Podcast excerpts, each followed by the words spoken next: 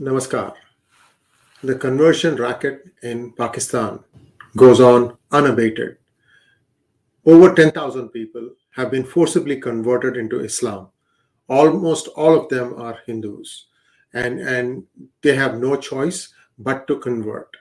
And not only that, now we are seeing an increase in activity, increase in pace of this forcible conversion. 10,000 in two years is not a small number. And also, we saw last week that there was a girl, Anita Ode, who was shot dead. And now comes news that 13 year old girl, Hindu girl, Sitara, has been abducted from Amarkot. And there is one other news Pooja Kumari was brutally murdered. You, you see how many ways you know this is happening. I've told you this before. This is becoming more and more of a pattern. There is total anarchy in Pakistan, the state of Sindh or Punjab, and uh, whether it is Imran Khan or somebody else, I don't hold out much hope unless the country develops or grows a conscience saying that we have to let our minorities be what they are. I'm going to show you a small video clip now of uh, Sitara being converted into Islam and being married off. Just heartbreaking. Look at the innocence on this child's face.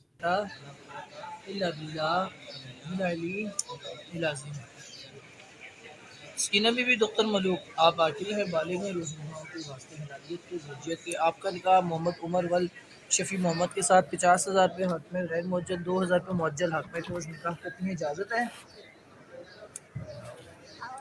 इजाज़त है? इजाज़त है? मोहम्मद उमर वाल शफी मोहम्मद, आप आकिल हैं बालिग हैं Ruhr गाँव के वास्ते हिलालियत के जोजियत के आपका निकाह स्किन बीबी डॉक्टर मलूक के साथ पचास हज़ार रुपये हक में गैर मुज्जल दो हज़ार रुपये मुज्जल हक मेरे के निकाह करते कबूल है कबूल है कबूल है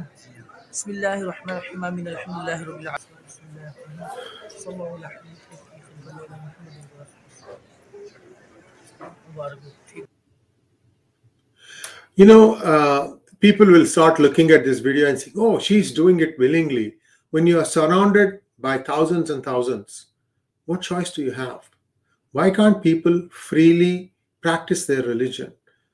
I also want to draw your attention to one Karachi Muslim turned Hindu, Asif Ajakia, who currently resides in Britain.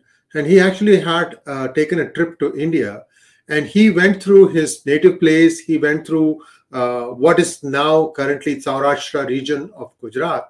And he mentioned that every mosque that used to be there before partition continues to be there. There are many mosques where hardly two or three people come to pray, and, and maybe 10 people come on a Friday. Yet, Hindus have not touched any of these mosques. Shame on you, Pakistanis. Shame on you. And a bigger shame to all these Democrats who have gone and voted on an Islamophobia bill. What kind of feeling do you get by doing something, by, by, by absolutely you know uh, mortgaging your soul to something that is a blatant lie. There are many christians also undergoing the same fate. Aren't you a christian? Democrats need to understand this thing. They are just going on and on and on and on and this is just not looking like stopping. Now the united nations also has joined that not that it is being heard by anybody. They have lost their uh, weight a long time ago. But be that as it may, all these voices are being amplified by a motivated few. I hope this this dollar driven, oil driven dollar fortune goes off in short time because that's what is the root cause of all this.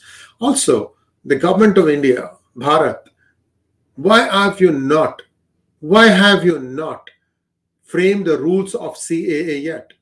Why? If that was not the intent, then why even pass the law? You got a lot of feedback.